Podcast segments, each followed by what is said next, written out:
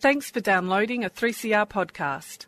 3CR is an independent community radio station based in Melbourne, Australia. We need your financial support to keep going. Go to www.3cr.org.au for more information and to donate online. Now stay tuned for your 3CR podcast. Ah, welcome. Uh, you've been listening to the Ruminations Show, highlighting issues around homelessness and rooming houses. Uh, welcome to the Living Free Show on 3CR Community Radio, 855 kilohertz on your AM dial. Uh, hi, I'm Bill, and I'd like to start the show by acknowledging the Wurundjeri people of the Kulin Nation, traditional owners of the land from which we transmit 3CR's people powered radio. Uh, each week on the Living Free Show, we showcase one of the 12 step programs that assist recovery from drugs, alcohol, gambling, and food addictions. Our guests share their recovery story and highlight that shared experience saves lives. This week, we're talking about recovering from alcoholism and how support from a 12 step group like Alcoholics Anonymous can make a real difference. Uh, I'd like to welcome Chrissy. Hi. And Michael. Hi. Into the studio this afternoon. They're members of Alcoholics Anonymous and will share their experience with alcoholism and how AA has helped them. Uh, Chrissy, um, you're daughter of an alcoholic as well as an alcoholic. Yes. So, do you want to tell us a bit about how that all started for you? Yeah, sure. Thanks, Bill. Um, okay, so I'm Chrissy. I'm an alcoholic, uh, and I'm really grateful to be sober today. Um, it all started for me. Yeah, you're right. My father is a functioning alcoholic. Um, so are my sort of aunties and a lot of uh, the members, that side of my family, basically, um, are alcoholic. Lots of people have, um, you know, grandfathers, grandmothers died from alcohol-related illnesses, and um, it's addiction in general is pretty rife um, on that side. But uh, mum and dad split up when I was younger, so I wasn't actually raised by dad, but um, yeah, genetics were definitely there. And um, I was raised by my mother, who, um, you know, that side of the family have a whole other set of problems, um, mental illness and goodness knows what else. But um, but you know she she really tried and um, she was a single mum with my sister and I um,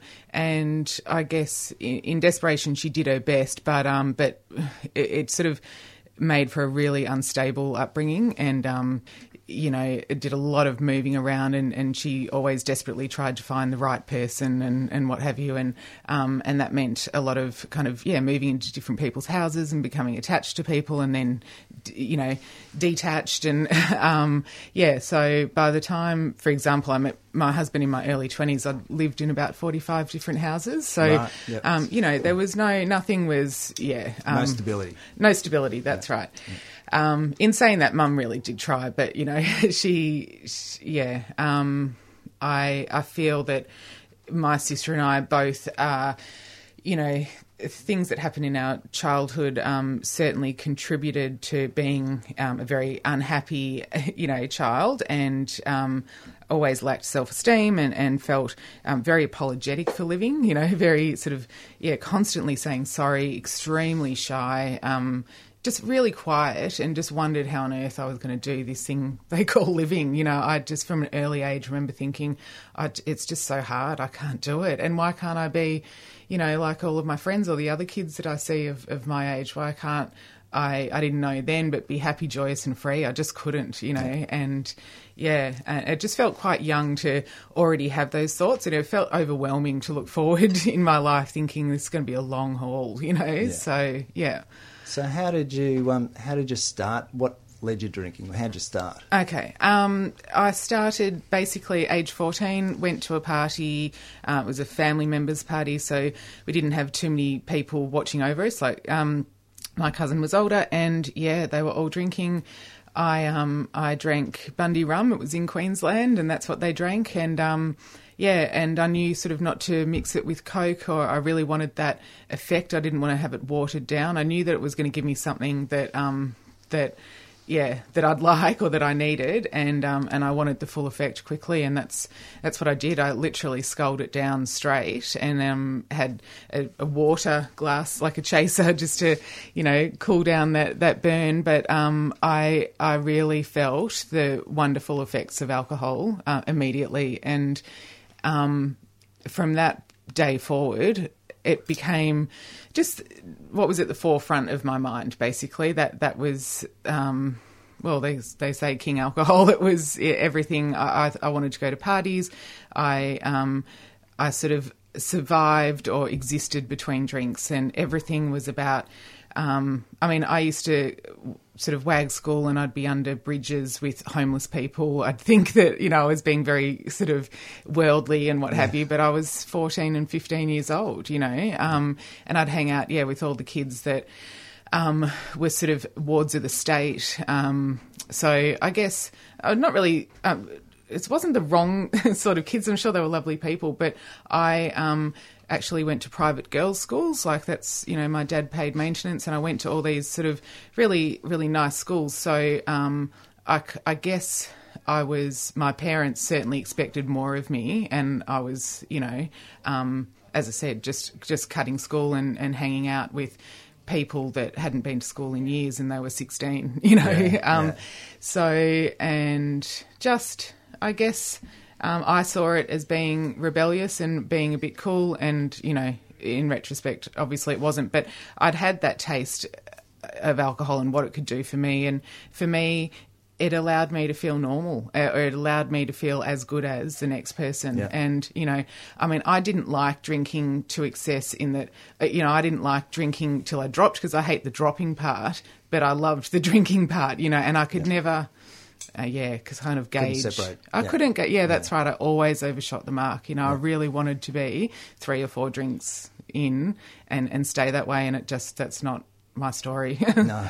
Yeah. So one of the things that always interests me is that alcoholics on their first drink, it just makes them feel terrific. Like it it solves all their problems. Yeah. And they usually can't stop on the first drink. Was that your experience? It certainly was, yeah. I mean, I didn't know at the time what I know today about alcoholism, and that that that I have, you know, an abnormal response to alcohol or an allergy, an allergic reaction, and um, you know, I completely identify with that now. And looking back to that very first drink, you know, I can see throughout the history of my drinking that that took place every time I drank. You know, I really had that um, phenomenon of craving that kicks in that I cannot control. And, um, you know, I can try and think my way out of that and and try and you know intellectualize it and yeah try and be smart enough to to not let it take over, um, and that's what I thought I could do for a long time, and it just it doesn't work that way. You know, no. I, I, have an abnormal response. It's physiological. There is nothing I can do about it. So yeah, yeah. yeah. Hmm. Yes, welcome. Thank you. so, Michael, um, how about you? Um, you're a recovering alcoholic as well as the son of an alcoholic. Um, so, how did you? How did it all start for you? Okay, yeah. So, I, yeah, my my father's a he's a recovered alcoholic. He hasn't had a drink for 40 years. Um, and uh, my mother's a heavy drinker and still is. And I know they separated when I was about four. And for me, in our household, I was the grown up at the age of eight or nine. My mother was really ill, and uh, and someone had to to look after stuff. And I took that role in the house and um, and looked after stuff. And I don't know. My, my experience is that uh, that I learnt to lie at a really young age, and um, you know, I used to laugh. I, I, used to go down the street to get smokes from my mum, and uh, and I couldn't come home without saying I'd been swooped by a bird or nearly hit by a car, or making something up to make my life sound a whole heap more interesting than it was that I thought it was, and uh, and I knew it was wrong, and and for me, I you know I, I I went to primary school out in the eastern suburbs and uh, outer eastern suburbs, and I got a scholarship to go to school in in, in St Kilda, and, um, it was a long travel to, to go there, and it was the first time I, I dumped all my friends and uh, and started again, and uh, and and then spent the rest of that time hoping those people never met the, the next group of people yeah. and juggling that the, the, lies, the the fact that I I've made up all these lies with one bunch of people, and I've got a whole heap of other lies going with another bunch of people. I hope they never meet, and uh, and that was just. And for me, what happened was at the age of thirteen, I discovered alcohol, and uh, and I drank a bottle of port, and uh, Orlando liqueur port, and it came in a really cool tube, and uh, and um, and I am that kid who took a bottle of port to parties you know, other kids drink West Coast coolers, and I drank port. Yep. And because I love the effect that uh, that that happens to me when I put that in me, and, and West Coast coolers didn't do it for me, and beer didn't do it for me. It was just too gaseous. It was too. You got to drink much too much of it to get the effect, and um, yeah, I could afford a bottle of port. You know, it was eight dollars or something. Yeah. I could steal that much. And uh, yeah, that that was just, that was alcohol. My first one. You just talked about that that first feeling for, for drinking, and that I that's my experience. I put it in me, and and and that lasted for a long time. That first one went in me, and and I go, oh, like I've been, you know, breathing in for the last twenty minutes. Yep. And then the second one goes in me, and the, this warm feeling comes over me, and uh, and the third one, the world changes, and uh, Life's good. Yeah. Oh, you bet. Everybody else is different. They, they, everybody else is smarter, and they treat me better, and they're smiling at me nicely at the supermarket, and they're certainly teaching my kids better when I'm had three drinks. and you know, if I could be three drinks drunk today, I'd be three drinks drunk right now.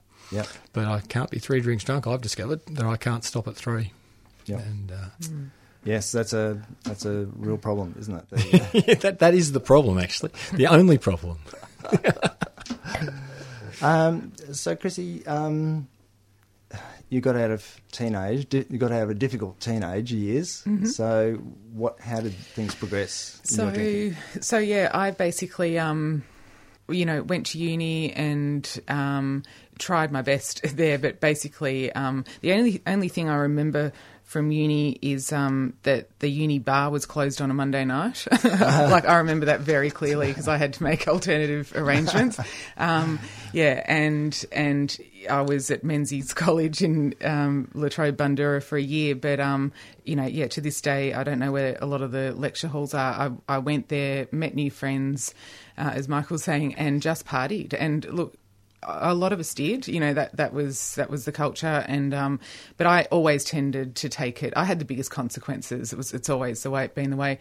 Um, came came home, and you know that because the first year clearly didn't work out. Um, and you know I began. I was a barmaid, and I barmaided for years. Um, Wow. I loved it. Loved.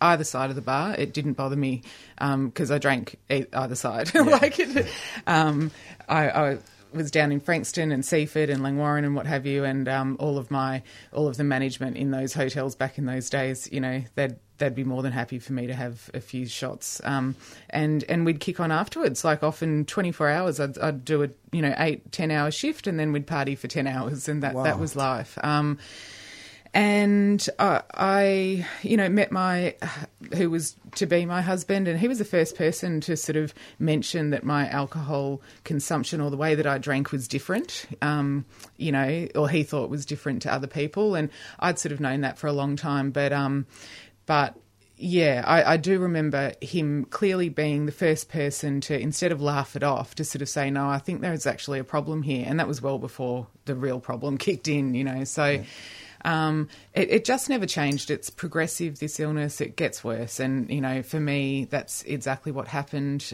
You know, I. I got married and, and we had children and we bought a house and I had a you know full time job and a good career and all the things the external things that I thought that that I needed in life and that would change my drinking my behavior and what I found was my drinking was getting worse and I just couldn't understand it like you know especially after having children it, it made no sense to me because you know I, I I wanted, I knew that if I sort of had other human beings in my life that I loved enough that I'd live, you know, that I'd want to live for them. And that's, that's just wasn't the case. It, you know, yeah. Um, So yes, it's um, when other people notice you're drinking, did that did that make you think about it? Um, look, it, it did, but really, I used to be quite uh, open and vocal about the fact um, because so many people had called me an alcoholic. I- sort of initially I fought that, and no, no, no, no, no, and then eventually I thought, well, actually, if I just ride with this and, and say that yeah, I'm an alcoholic, maybe they'll shut up, you know, and uh, me that's exactly what I did. Like, so I sort of thought, sorry, um, I sort of thought, okay, well, I'll concede, and yeah, I am, and what are you going to do about it? That kind of thing. And and as much as I had this horrendously low self esteem, I also had these kind of delusions of grandeur, where where um, if my husband dared mention anything, I'd sort of think, well, you know, I'm I'm so much better than you anyway. Like, how dare you? like, um, and and like I said, yeah, what are you going to do about it? And I I I felt so um, uncomfortable myself that I basically I wanted to make everybody else around me feel as uncomfortable, so that you know. Um, I don't know. I guess that they It's called felt. transferring the guilt, isn't Oh, it? is yeah. pretty much, pretty much that they felt privileged to be in my company, you know. And I mean, what a horrendous sort of place place to live in, and um, yeah. But so so the drinking got worse. Um, you know, it, I had um, three children. After the first child, I um, um, the drinking basically got out of control again. Um, I actually um, became addicted to prescription drugs as well, OxyContin. Goodness. Um, so we had a dual issue going on there for a while. I, I mean, I'll do anything to get out of my head, basically. And because I had one child um, at this stage, so I'd finally become a mother, I thought it was a lot more socially acceptable to be a prescription addict, pill addict, than um, than you know. But eventually, yeah, the the alcohol sort of snuck back in, and um, and my husband said, you know what, you don't drink when you're pregnant, um, so why don't we try this again? We'll we'll go for child number two, stop drinking as you you know did in pregnancy, and this time don't start it again. And we're like, yep, cool. And honestly, that was that was the That was whole the plan. Yeah, Yeah. that was the impetus for having a, another child, and um and then we found out um. We were having twins, and I remember looking up at the sky, just thinking, "Well, what are you doing?" Like, um, and and I thought to myself, you know, this will be the end of me. And um, and I often say it was. It was the end of my drinking, and you know, so that's a beautiful thing. yes, right. yeah. Um, Michael, so post uni, what happened? Oh, I did what other grown-ups do. I got married, and uh, I thought that would change me. And I met a woman who said that she liked me, and that was enough. And I just held on for dear life. And uh, and and actually, she she would say that she she saved me in the gutters of Fitzroy and uh, of, of Brunswick Street, and uh, and rescued me from those gutters. And she was going to change me. And uh, and so along the way, I went overseas. Actually, I went overseas and spent a lot of money of her redundancy, redundancy from work, and and travelled with no responsibility. Actually, no response, and drank my way overseas for nine or ten months. Just drank and drugged my way through Europe with no. Didn't have to drive. Didn't have to do anything, and it was a killer. Actually, really just knocked me about, and came back, and I was unemployable, and she got me a job, and uh, and we had children, and I thought that would change me because, yeah, I just people didn't tell me that I shouldn't drink so much. They just told me that I, the people who knew me just said you shouldn't drink, and, uh, Yeah, and so it wasn't a matter of an amount. no, it was never a, man, a matter of amount of because they'd never seen me drink and have a couple. No one I knew saw that happen. I don't remember it happening because my experience, my my thing. I have a friend who has a a, a regular every cup day he has an event. And uh, and if I go to that event and I've only taken one bottle with me, and uh, and I get there and they're thinking that maybe they're going to share two bottles between five, I just don't drink. Yeah. You know, rather than knowing that I, there's never going to be enough for No, me, I just yeah. would have none, and uh, and then I'm miserable. Yeah. Um, and Extra miserable. It's extra miserable. So, um, so yeah. So I got, I said I had children, and I just got old. I got I grew apart from my wife. Um, she took on the responsibility. She changed from being my wife to being a parent, and uh, and she grew to have three children in the house, my two daughters and me, and. Um, and So were you drinking every day? you bet. Yeah, I was, and I drank drove every day. I drove from from my job in you know it was it was about a forty five minute drive home, maybe an hour. And that was about half a bottle of vodka, and um, and my skill was being able to pour it into a travel mug that already had ice and cordial in it, Wow. um, and roll a cigarette and not spill a drop, and uh, and not get pulled over and not kill anyone, and and not have all these things that could happen, you know, uh, happen. But um, and then I get home and I come in the door and, and my children wouldn't know who was coming home. No. They didn't know whether what sort of man was going to come in the door, whether it was a guilty man who was going to shower them with gifts or a um, uh, a, a miserable man who was going to pick the hell out of everything they'd done and, and never been able to achieve anything that I'd any standard that I would have set in my head before I got home. So they, yeah, there was no consistency for them. And my, you know, when I finished drinking, my kids were eleven and eight. My girls were eleven and eight, and uh, and they were scared of me. So. Yeah. Yeah. It's not a good way to be, is it? No, no, no. I was 105 kilos, and my skin was falling off me with psoriasis, and you know I couldn't stop drinking. I just and every night I would get in the car and I'd, I'd come home. I'd pull the car up in the driveway, and my outside my life looked really good. I had two cars in a garage and a big mortgage and a house in the, in the burbs and a job that paid me a fair bit of money and um and and a family didn't talk to me, and no friends, and and I was lonely and miserable, and and I couldn't stop drinking. Mm, yes, it doesn't sound like a, a, a good way to live. No. really. Uh, well, let's take a short break. If you care for a friend or someone in your family with disability, a medical condition, or who is elderly, Carer Gateway can help you get free support. Carer Gateway has lots of services to help carers. There's counselling, financial and peer support, and online courses that you can do at your own pace. They also have respite services to help you look after the person you care for while you take a break. Call Carer Gateway on 1800 422 737 or visit the website carergateway.gov.au. a 3CR supporter. Have you heard it on the news about this fascist groove thing? Evil men with racist views spreading all across the land.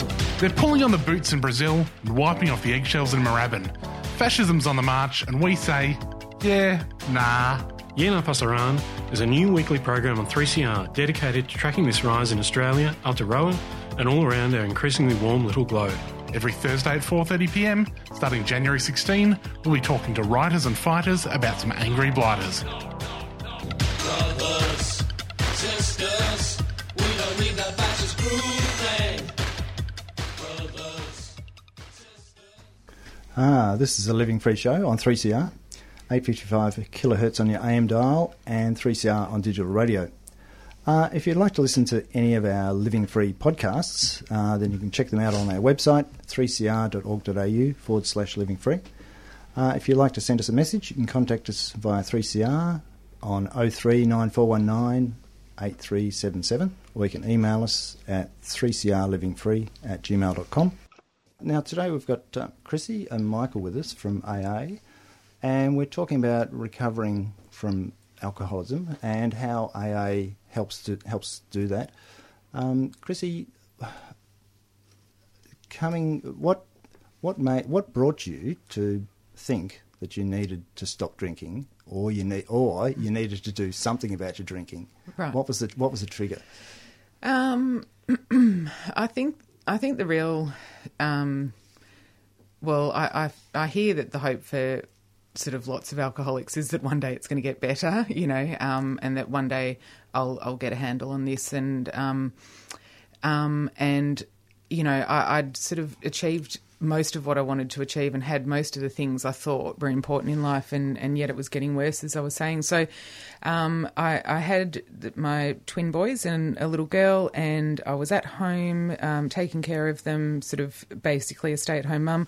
Um, and my drinking had become uh, a daily sort of thing rather than just nightly, which was before having kids. Um, the drinks had been sneaking into sort of early afternoon and lunchtime, and then eventually, because I was getting up for night feeds with the boys a few times a night, um, honestly, 24 hours rolled in to it was sort of day, night, whatever, and essentially I was drinking around the clock, and and um, you know, even I, I knew that my drinking had progressed to a stage where um, even if I sort of wanted to, to let up, I couldn't. Um, so yeah, I was getting up for night feeds, and um, I'd put their bottles in the microwave, and I'd find that I had to sort of slam down a glass of champagne before a 40 minute feed because I was shaking and I felt really physically unwell.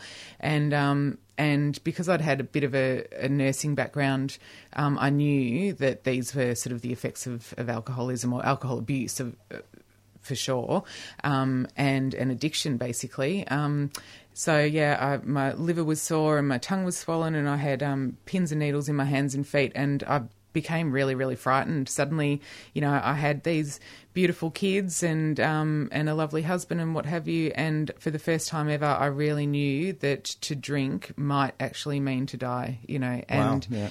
so I, I had sort of this self-imposed ultimatum. I knew deep down that um, that to continue, yeah, drinking was really dangerous, and that I was going to have to look at um, at getting some help. Um, and really, nothing else would, you know, I'd even consider stopping drinking for, aside from, I guess, the possibility of losing my life. You know, and, and that's what it came down to. So. Um, so yeah, I, I rang around a whole lot of rehabs one late one night or early one morning, not quite sure. Um, just in the desperate hope that someone would help me, you know, for what I initially thought would be seven days, just you know, just just detox, me for Detox, seven yeah. days, you know, and and I'll go back to drinking normally, which you know, um, yeah, and that's you know that's not exactly what happened. The first phone call was from a 28 day rehab, Melbourne, um, and they were just amazing. And and I lied, as Michael mentioned before, like I just. I'd become a really good liar over over my lifetime, and um, yeah, told them I drank half as much as I did drink, and they said that I that I still really needed to be there. So, so I knew that you know, um, yeah, It that, was that- serious, It was yeah. serious, and you know, it was Christmas 2010, and and I thought uh, once I finally got into the rehab. Um, uh, I said to the head doctor, "Look, you know, it's Christmas time. I've got three young kids. It's a really bad time of year to be, you know, in a place like this. Maybe I've made the wrong decision. Maybe I'll just, you know, come back next year." And um, and he said, "Chrissy, you won't see Christmas in July." And something, I, I sort of, I just knew he was wasn't lying. I knew that that was right. That I was really going to be running the gauntlet, and I wasn't prepared to.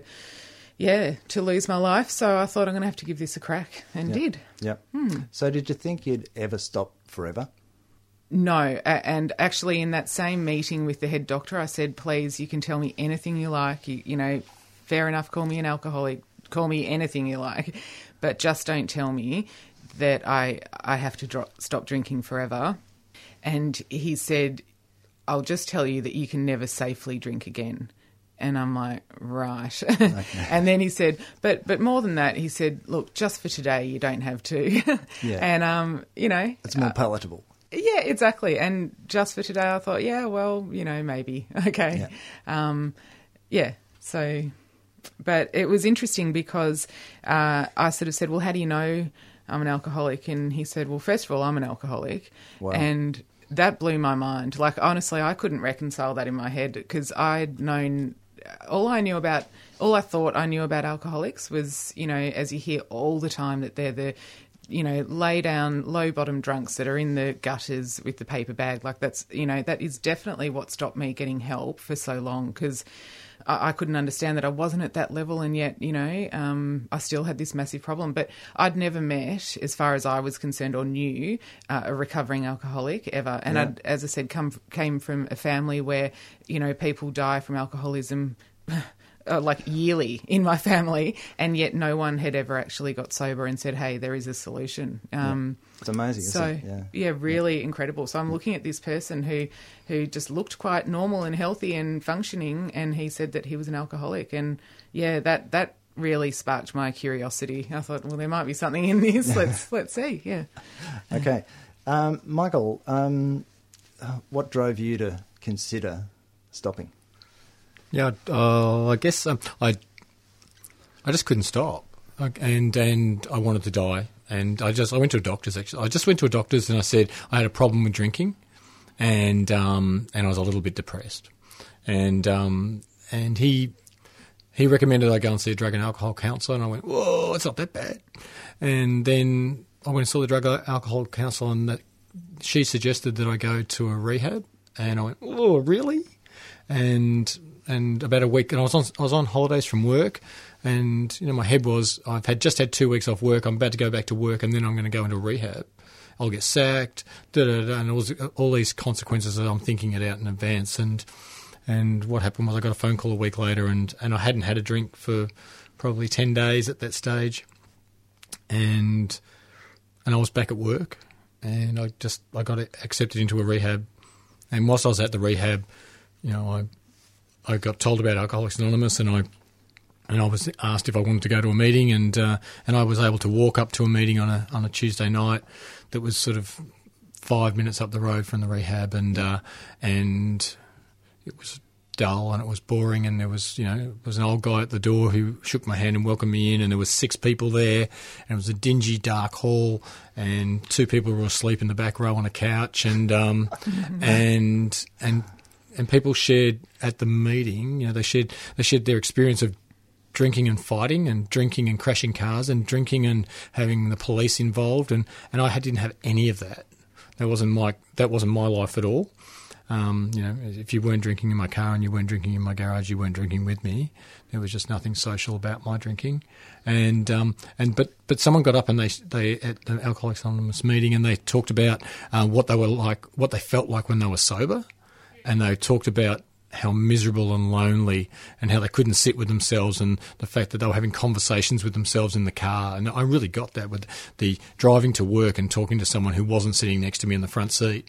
And Yeah. if they say this, mm. then I'm going to say that. And then, Yeah. and, and when someone Great. shared that, I went, oh my God, that's exactly the way I think. And, and they talked about alcohol being the solution for their problems because I really didn't see alcohol to be the problem.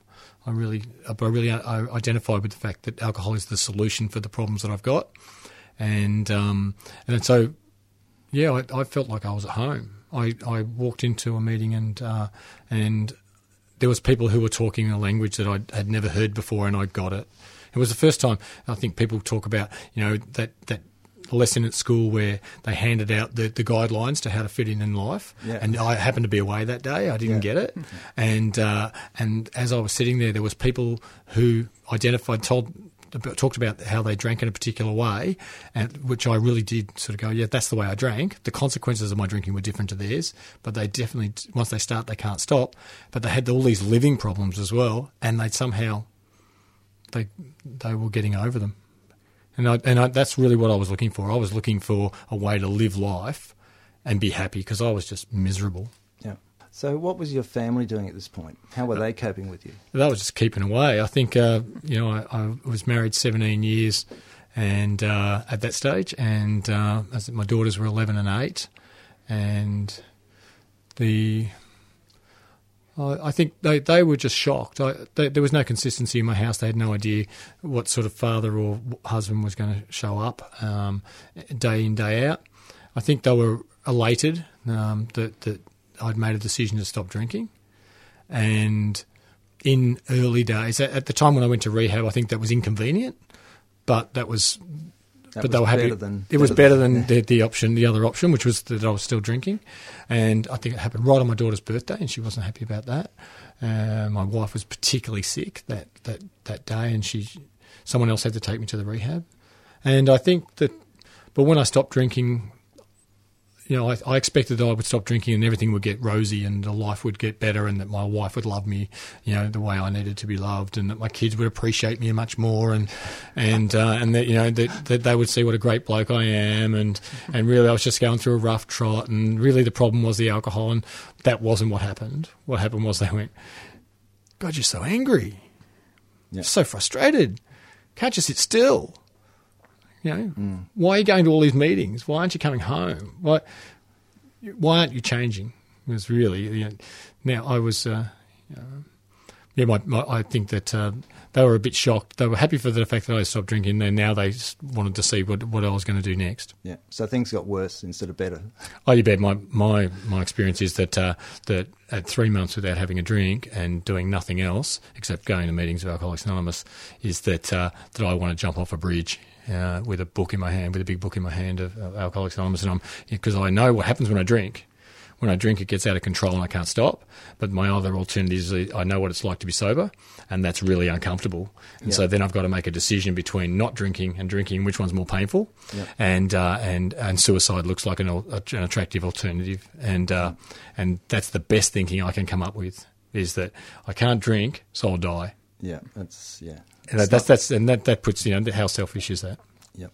Uh, let's take another break.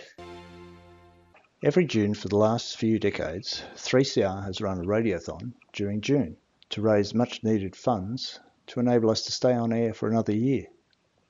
Because of the coronavirus restrictions, we aren't able to run our usual radiothon.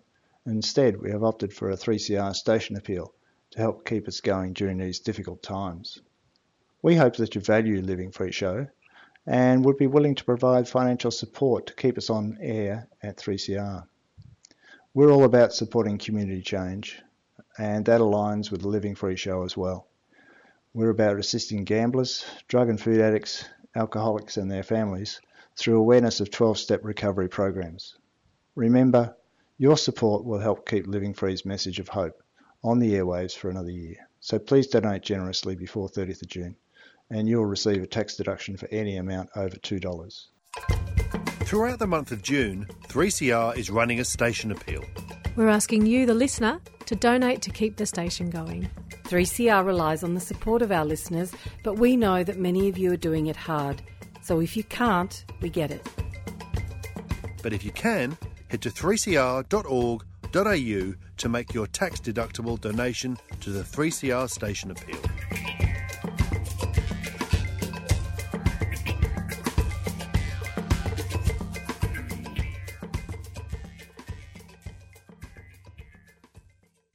You're listening to Living Free on 3CR on digital radio and live streaming on 3cr.org.au forward slash streaming.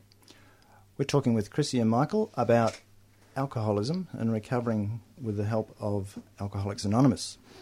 Um, Chrissy, so you got into AA, Yep. and how did um, how did what what did your family think about you seeking help? Um, look, I guess it was your husband. Yeah, my husband was thrilled, um, and you know, we. I was lucky enough to be in a position where it was still, you know, sort of a team effort, and and I understand that that that's not everyone's story by the time they get to AA, but yeah, but um. Yeah, I am grateful that at, at that point in time, I mean, he was just absolutely thrilled. My, my mum's, funnily enough, had, you know, she was or like forever, had called me an alcoholic from very early days, saying you're just like your father and yada yada. Uh, and then the moment I turned around and said, actually, I think I am an alcoholic and I'm going into a rehab, she's like, well, don't you think that's a bit extreme? and you know, so it's funny how people can, particularly, uh, I guess, for a mum, um, I, I can understand her you know, sort of ignorance. She's not to know. Um, she wasn't to know like my condition. She's certainly very, very different um, today. But I, I, you know, she she found that a bit offensive, and you know, um, uh, but that yeah, that wasn't the point for my immediate family, my husband and my kids. It was an absolute godsend and a blessing. You know, it just. I was introduced to, to AA via the rehab. Um, I didn't know that AA existed before the rehab, or I thought, you know, it was in the US. So, so when the doctors said, you know, you're going to your first meeting, again, I mean, I just I couldn't get my head around it, and and it was at Malvern, um, the meeting on a Tuesday night, and I went in there and.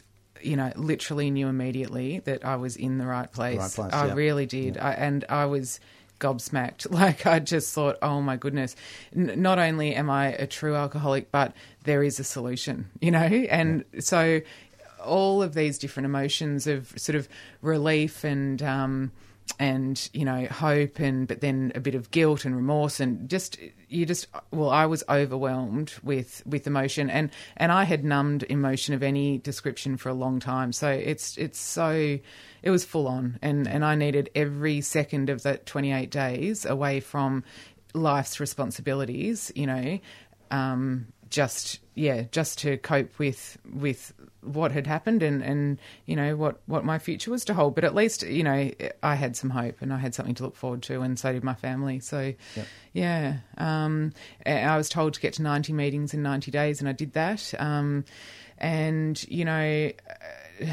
look, I I've found it hasn't you know been an easy road. Obviously, you know I've got to put a lot of action in, and I can I'm pretty good at um, in meetings like talking the talk. Now, if you sort of hang around long enough, you can really just yeah talk the talk. But there's been times when um, things things haven't sort of been travelling that well, but. Um, but thankfully, I've got you know a lot of friends and, and a sponsor in AA now who really do keep me on track, and and I, sounds corny, but I owe my life to AA. I really do, and for that reason, I am not just happy to give back, but um, but it really it fills me up to to give back and to carry the message and to help others. It you know, I, I wake up every morning with that enthusiasm and think, Yeah. great, you know, and at night it means I can help other girls who have been in my position, and you know, um, we just have chats, and it's there's nothing better than watching somebody else come out the other side, you know. Yeah, that's so- fantastic, isn't it? Yeah, Yeah. So you must be finding too that there's a lot more women in AA, particularly young women in AA today, than there was ten years ago. From yeah, Yeah, I've heard. Um, I mean, you know, I sort of personally wasn't here ten years ago, but uh, yeah, definitely. I mean, you know, from when AA certainly first started, there were very few women, um, but now. Yeah, there's there's also um not so much like you get the high bottom drunks in that you know we don't have to necessarily have lost everything um to walk into AA, so you do Yeah. get um, people that have still got jobs and uh, yeah, husbands or wives or whatever, relationships, kids, all the rest of it. Some people have lost a lot. You know, there's different stories everywhere, but not everyone. I think when AA first started, they were really, really. Um, yeah, frankly, low bottom drunks, you know, um, and and that kind of um, oh, what's the word? That that baseline has definitely risen. So you get people who are still functioning in society, but internally, yeah, have ceased to function, and that was me. So, Yeah. yeah. Yeah. Yeah. I think a lot, a lot, a lot more younger people are coming in too. Yeah, definitely, definitely. There's- Earlier, earlier in their drinking. earlier in their drinking. Yeah, yep, yeah, yep. So they get to stop before a whole lot of yets, you know, take place, and um, that's really exciting. Actually, like seeing how many, you know, people in in their twenties and um, even late teens have seen, um, and certainly their thirties. Like, yeah, younger people are coming in and and getting sober and living sober and just being really, really like living just full, happy, awesome lives. Um, yeah, and not having to leave it until the death knock, basically. yeah. So yeah, and that's really good. And you know, there's there's groups around um, that are just for sort of younger people, and you know, um, and that's cool. And and I just love I love the social life of AA now. We've got a trivia night that coming up, and you know, can't wait. Like it's it's just a whole lot of fun, and and the focus is no longer alcohol, and um, the focus is is on people and. I never thought I'd enjoy human beings, and yeah, funnily enough, I do. Like it's yeah, they're great. yeah. Thank you. Yeah. Cool. Yeah, so Michael said before that, you know, people annoyed him and I think that's people get in the way of drinking and I think that's that's one of the primary annoyances. So Michael, what happened when you got into AA? How did it change your your view of life? Oh yeah, I discovered. I discovered um, once I'd stopped drinking that uh, I was really just a thirteen-year-old boy in the body of a forty-one-year-old man, and uh, and I had no life living skills. You know, I had some street smarts that had got me through and managed to, to survive to being forty-one, and and and I just, but I didn't have any skills to go forward, and so I'd asked for help. So, and that was unusual for me um, to to ask for help. I I really believed that your job worth doing you did yourself, and no one else could be trusted. And and I, I came to Alcoholics Anonymous, and I found that when I asked for help, people were happy to give it, and that just astounded me. Um, that people were so selfless, and and the first person I asked for help, whenever I would ask him a question, he would say to me, "What would a grown up do?" And and I go, I don't know. Surprisingly, you'd never thought of that. I'd never thought of that, that that that was the case, and and so so what I found was you know I got told I got told that, that it was a spiritual program. The Alcoholics Anonymous is a spiritual program, and I had no idea what that looked like. And so I thought that that meant sitting with my legs crossed and my arms out and going om. And uh, and and what someone suggested to me was, why don't you try being honest? That's an honest action. I go, that, that's a spiritual action. I go, really? I'd never tried that. In any time in my life that, that honesty was okay, that it would be enough. And why not you just try and do what you say you're going to do? Like, why don't you tell your kids where you're going to be and actually show up? And there was some really basic stuff. Hard And- stuff. It is, but but it had been. It always been hard. I'd never been able to do it. Yeah. I'd always. I was always gonna. I was gonna be this. I was gonna do that. And so I just started doing. And that was so. I discovered that Alcoholics Anonymous offers a program of recovery, which is all about actions that I take, because no one can judge me on my thinking. They No, can't see inside my no. head. And so I might have the best intentions in the world, but I was never able to live up to those intentions. And I, and I drank on that and uh, that inability to live up to my intentions. And so I started to put in some, to do some things that, um, you know, Chrissy talked about not low self esteem. So I had to do some esteemable acts to build my self esteem. And, and Alcoholics Anonymous showed me how to do that, and someone else helped me to do that. Because if that was just the solution, I would have thought of that years ago if I had the, the ability just to do that. So I had to have somebody else show me. And being teachable certainly isn't my special skill. Yeah. And uh, and so I had to be in a place where I could do. I was willing to go whatever it takes. And and that's been my experience is that I, I fight. They wouldn't call it a journey of recovery if I just followed a path. I do what I'm told. I Yeah. know what happens. I, I get to see. I get to see the results of it because I watch other people. AA is just a big show and tell operation. Someone stands up at the front of a meeting and they say, "It used to be like this, and this is what happened, and this is what it's like now." And I go, "Yeah," and I'm sitting there nodding through the meeting. Going, "You bet, you bet, you bet." I'm just like that. And so it's a big show and tell, and I get to see the results. And so I know the results are on on offer. but I still want to take my own path. Just let me add a little bit of authorship to it and do it my way a little bit. And whenever that happens, I have an experience, I learn something, and uh, I found that AA is a really safe place to learn those things because I'm learning life skills. It's been yeah, I've, I'm you know so I'm a full participant in my own life now. I, I I have my daughters are now 20 and 17, and uh, and you know they I spent they were in my life enough through their teen years to drive me insane. Yeah. Yeah. Oh, How lucky am I to have teenage daughters that drive me insane? Because Yeah. that certainly wasn't on the cards when I was drinking, and uh, and now I'm you know I'm I I do whatever I can to help them. I help other people in Alcoholics Anonymous when I get an opportunity. I have a full life. I'm in a relationship with another human being, which I never thought possible. That actually cares about me, and I care about her. It's It's uh, good. Shocking. Yeah. uh, so your kids. So you mentioned that they're in Alateen. Yeah, they well they they went. They, they're not doing it at the moment, Yeah. but yeah, they they did. We we had a couple of uh, huge. We had a couple of big things happen in our lives, and uh, uh, for my youngest daughter, and um and and I knew that they were suffering from the results of, of, of my alcoholism. So the way I think and my lack of parenting skills and a few other things, and and so I took them to a, an Alateen meeting, and they identified with the Yeah. recovery program of the fact that they're affected by someone who's drink, someone else is drinking, and yeah, and then and they got you know we talked about it earlier, but before the today, but that, about you know they they when they go there, I am the alcoholic in their life, the drinker in their life, and they don't talk about my drinking. They talk about what I was like when in my first year of not drinking. What a Right, nutcase yeah. I was, and yeah, uh, yeah but they, they're getting a great. They learn a lot of um, self uh, skills, their life skills for themselves about asking for help, trusting others, Yeah. and that's been a really good outcome for them.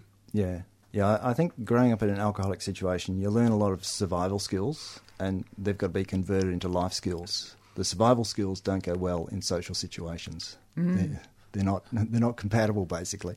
So yeah, so having having kids who can who understand that their parent is sick and is just not a willful drinker is really important because it, you get a bit of empathy, and you think, yeah, man, imagine if that was me. Imagine if I couldn't stop drinking. And I think that was the thing that happened to me when I went to my first AA meeting and I sat there not knowing anything about alcoholism and heard these AAs talk about what it's like to be an alcoholic and to be able to look out through the alcoholic eyes and see the damage you're causing and not being able to do anything to stop it.